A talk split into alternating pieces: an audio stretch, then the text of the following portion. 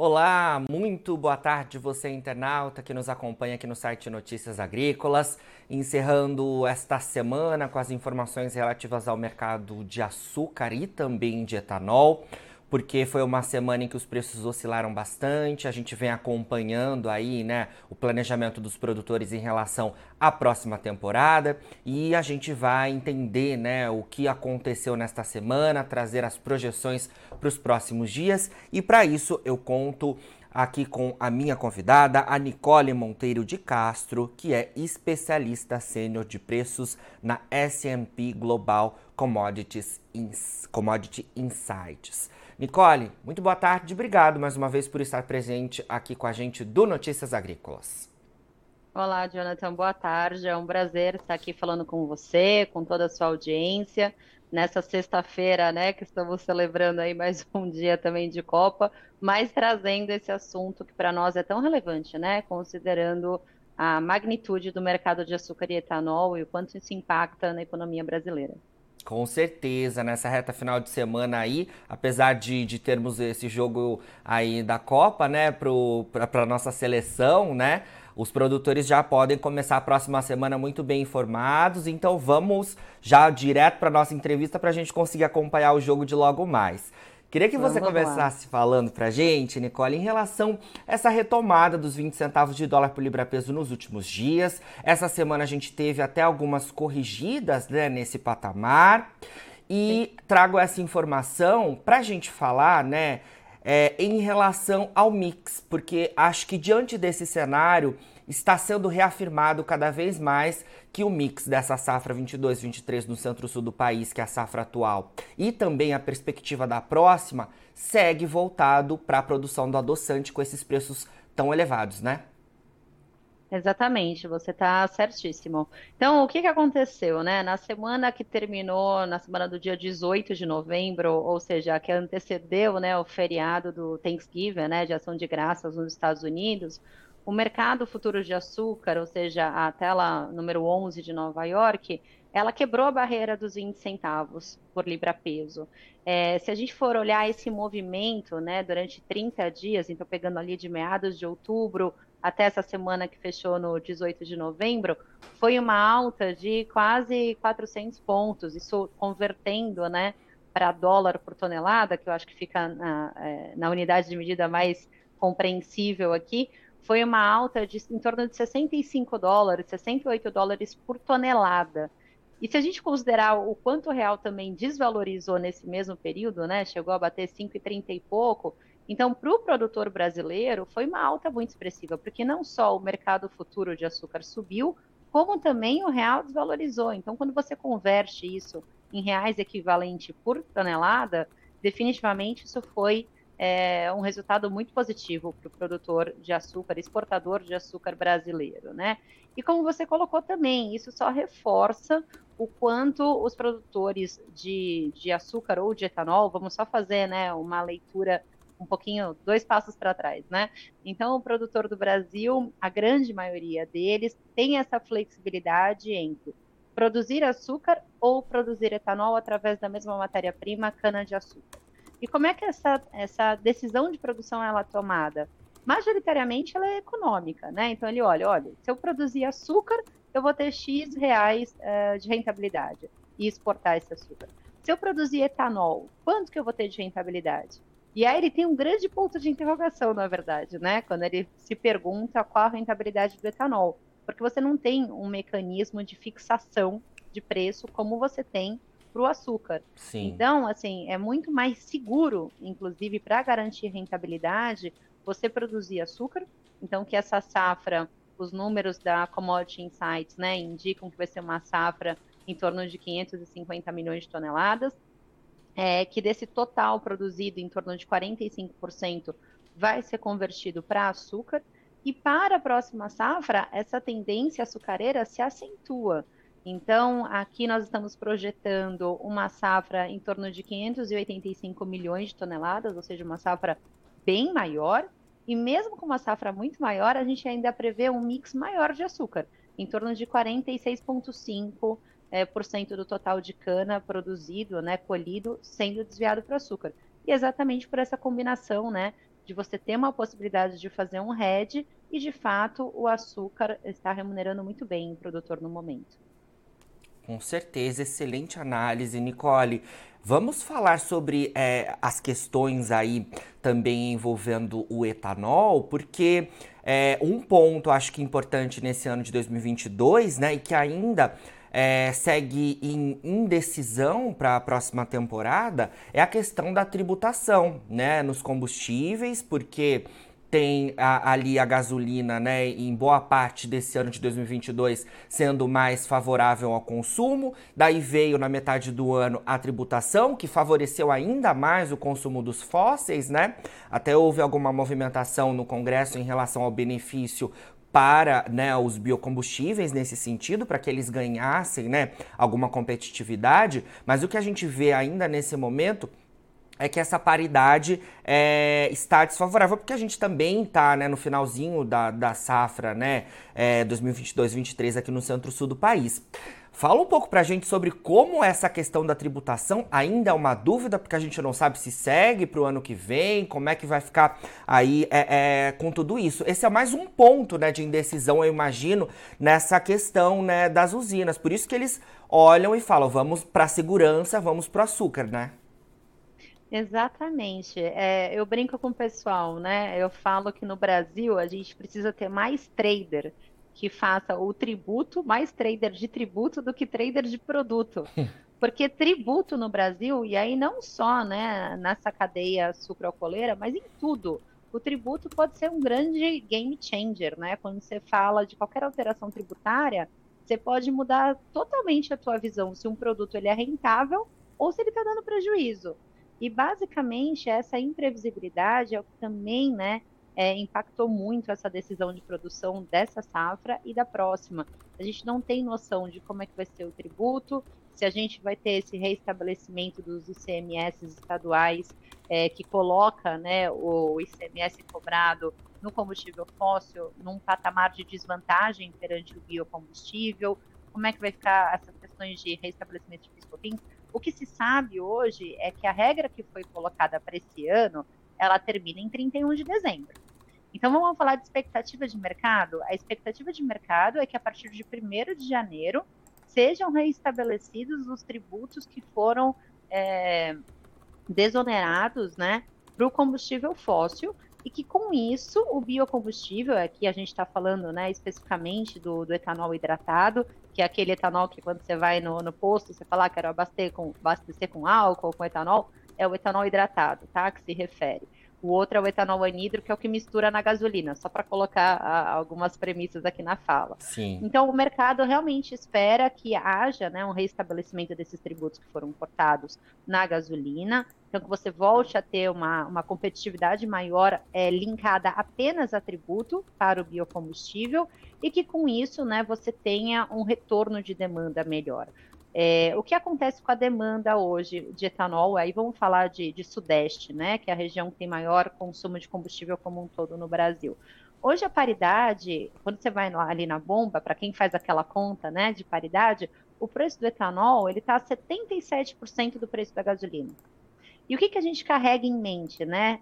Para quem faz a conta, é, que carrega em mente que até 70% do preço faz sentido econômico abastecer com etanol hidratado. Acima disso, já não faz mais sentido econômico. Há muitas controvérsias sobre essa conta, mas essa é a conta premissa que todos carregam. E a gente está falando que está 77% do preço. Então, de fato, isso cortou bastante a demanda de etanol hidratado na bomba. E por mais que, como você colocou, né, nós estejamos aí é, entrando num momento de entre-safra, ou seja, a redução de produção, enfim, é, o principal ponto tem sido o corte de demanda. Então, os preços até deram uma cedida, o preço de etanol hidratado na base usina, mas agora os produtores falaram: opa, a gente está aí a menos de 30 dias de um possível retorno dos tributos, então, de repente, a gente não precisa sangrar tanto o preço agora, né? A gente não precisa é, reduzir tanto o preço na base usina para atrair consumo. Vamos aguardar para ver como é que vai ficar a situação tributária. Mas é isso, né? A história é exatamente essa, né? Tem muita incerteza no âmbito de precificação de combustível do Brasil. Muita incerteza. A gente não sabe nem como é que vai ficar a política de preço é, da Petrobras. Né? Exatamente. Que tipo de precificação eles vão usar para gasolina? É, se eles vão continuar olhando para preço de paridade de importação, se vai ter um preço específico por cada polo. E aí, sem saber esse ponto essencial, somado à incerteza do tributo, que segurança tem o produtor para direcionar mais cana para a produção do etanol, né? Isso a gente nem falou de RenovaBio, né? Porque senão eu ah, aqui sim. falando é. a tarde inteira. É verdade, porque já, já há discussões aí também nesse sentido, né, pelo governo de transição em relação ao, ao, RenovaBio, né? Ou seja, a gente tem, tem, pode acompanhar muitas novidades, né, ao longo do ano de 2023 que podem impactar o setor sucroenergético e a gente, é, a gente, né, e o setor não consegue é, ainda, né, enxergar é, algo à vista, né? Realmente esse cenário de imprevisibilidade, como você trouxe para a gente. É, Nicole, a gente falou bastante sobre a questão do, das fixações né, do açúcar, mas queria saber se a gente consegue já trazer algum indicador, principalmente relacionado à próxima temporada. A gente sabe que está acelerado, né? Sim, exato. E, e, se acredita muito, né, que nessas últimas duas semanas, com, Nova, com essa combinação que eu trouxe no início, uhum. né, de Nova York chegando na casa dos 20 centavos por libra-peso, de uma desvalorização do real perante o dólar, foi assim, um momento perfeito, somado à incerteza toda de como vai ficar a remuneração do etanol, foi um momento perfeito para os produtores aumentarem as suas posições fixadas, né, ou seja, Sim. aumentarem as suas posições de hedge é, na tela de Nova York é, existe uma expectativa de mercado, tá? Nós não tá. temos tá. um número é, que seja rastreável de fato, mas o mercado estima que entre 55% e 60% Olha. do total de açúcar exportável, né? Então eu comentei com você, né, a, a produção de açúcar para o próximo ano, só para reforçar, a gente espera que aumente em 3 milhões de toneladas, ou seja, saia de 33, que é a estimativa desse ano, para 36. Exportação aí a gente deve ficar perto de 28, 29 milhões de toneladas. Então, que desse total exportável, 60% já tenha sido redeado. Ou seja, já está certo, o produtor já garantiu a, qual vai ser a remuneração é, de 60% de toda a exportação que se estima. É, e isso, um ponto que se traz também, né? Diminui até, de certa forma, um pouco quanto o produtor teria ali de flexibilidade de last minute para colocar mais produção para etanol. É. Vai que tem uma mudança aí com relação ao tributo de fato, que o Renova Bio ganhe outras características, né? Porque tudo no Brasil está mudando a cada dois meses.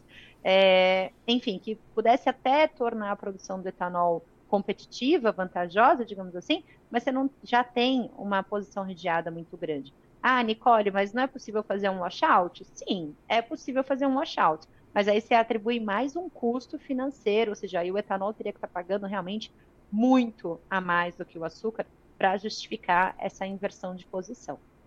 Com certeza. É, e, e, quem é, é, do setor sabe, né? Mas acho que é importante a gente falar para quem está nos acompanhando, que não está diretamente envolvido no setor sucroenergético, a gente está falando dessa fixação em cerca de 60%. Isso é para safra que vai começar só em abril do ano que vem, né, Nicole? A gente vai começar a colher em abril do ano que vem. Então, é, é de fato algo bastante expressivo aí, né? E que, que reafirma essa tendência de pouca mudança em relação aí às fixações voltadas para o açúcar para depois, né, a, as usinas mudarem para etanol. É muito difícil difícil é, é, disso acontecer, como a Nicole trouxe pra gente.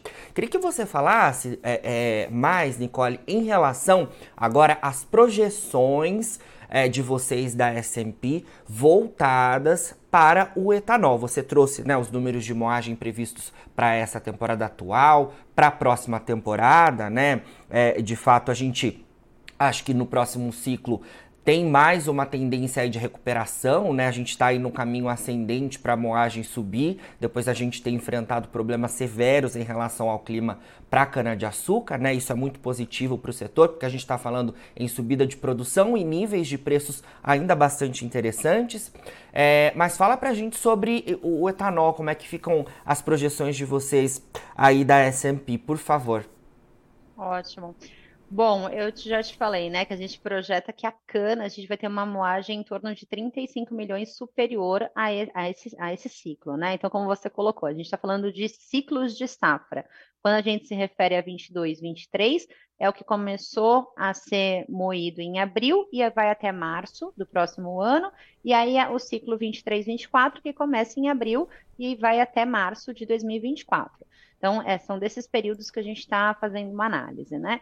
Então, se estima que no próximo ciclo, que começa em abril do ano que vem, tenhamos 30 milhões de toneladas próximo a isso, a mais, né, sendo de fato moída. Porém, quando a gente colocou, colocou né, que olha, vai ter mais, mas o mix de açúcar vai estar tá maior, né? Então, com isso, a produção de etanol, por mais que tenha mais matéria-prima, né, vindo para o mercado, a produção de etanol deve crescer em torno de 2 bilhões de litros. É pouco, tá?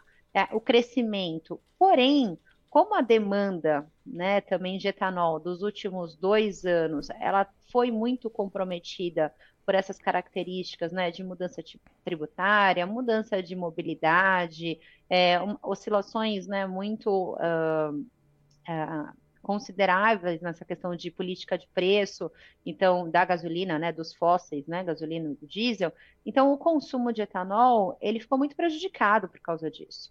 Não, então, não há realmente uma necessidade de falar, olha, setor produtor, vocês precisam aumentar a produção de etanol porque tem uma demanda reprimida.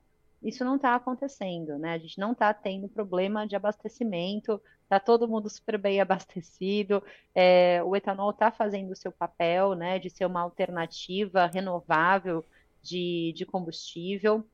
Porém, essas medidas todas de política pública que nós tivemos recentes, né, de alteração de preço de combustível, de certa forma, né, um pouco é, retardada, se fosse comparar ao que está no mercado internacional acontecendo. Muitas vezes a gente trabalhando com preço aqui nas refinarias do Brasil muito abaixo da paridade de importação é, essas mudanças todas estruturais no programa do Renova Bio, né? Ou seja, as metas que eram para ser cumpridas até o final do ano passaram para março, depois passaram para setembro do ano que vem. Isso gera uma instabilidade também enorme no setor.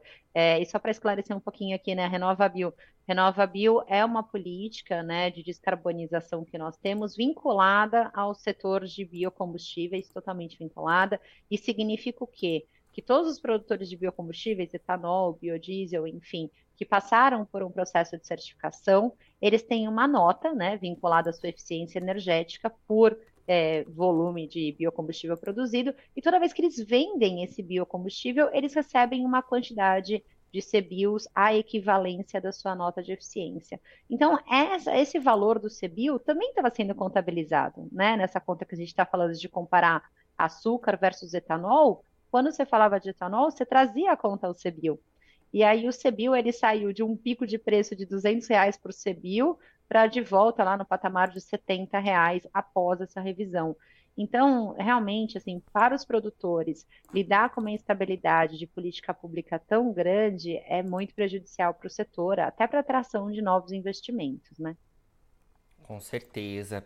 Nicole, para a gente finalizar, é, queria só atualizar aí, saber se vocês da SMP têm ouvido atualizações em relação às chuvas dos últimos dias, né? Das últimas semanas, acho que é melhor a gente dizer assim, porque nos últimos dias até nem choveu tanto. Mas das últimas semanas, né, a gente está na finalizaçãozinha aí da moagem da safra 22-23 aqui no Centro-Sul, né? Algumas pessoas falam que a gente já deve encerrar nesse mês de dezembro, na maioria das unidades, é, a moagem, né? Só que a gente teve chuvas, isso acaba acaba atrapalhando, né? E alguma coisa pode acabar realmente ficando para moer na próxima temporada. O que, que você tem ouvido em relação a isso?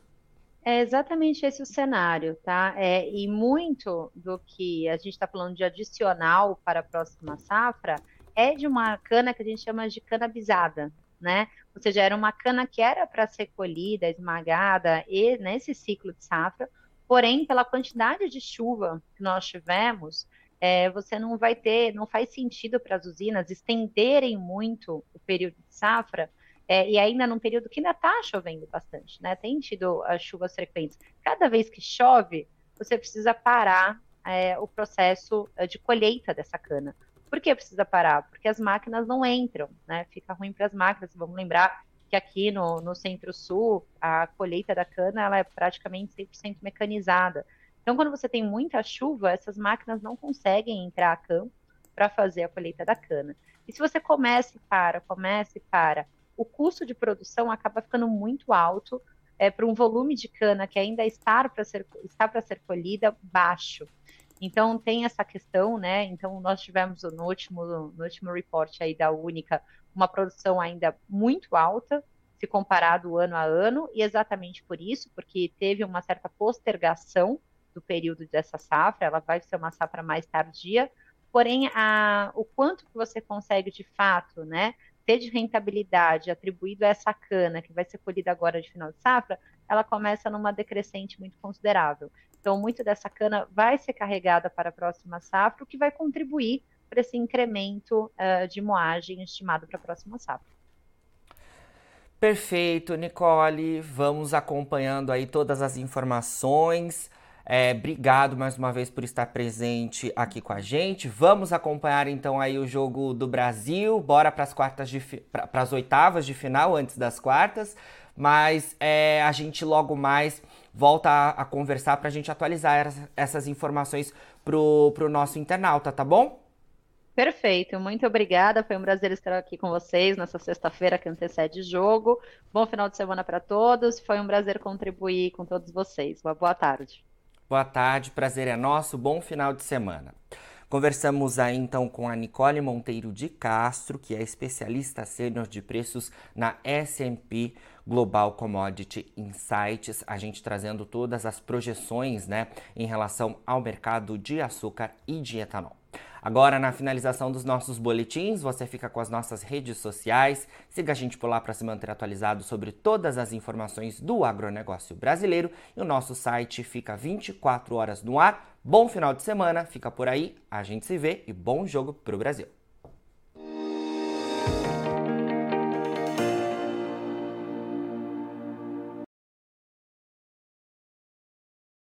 Participe das nossas mídias sociais no Facebook Notícias Agrícolas, no Instagram arroba Notícias Agrícolas e em nosso Twitter arroba Noteagri. E para assistir todos os vídeos, se inscreva no YouTube, na Twitch, no Notícias Agrícolas Oficial.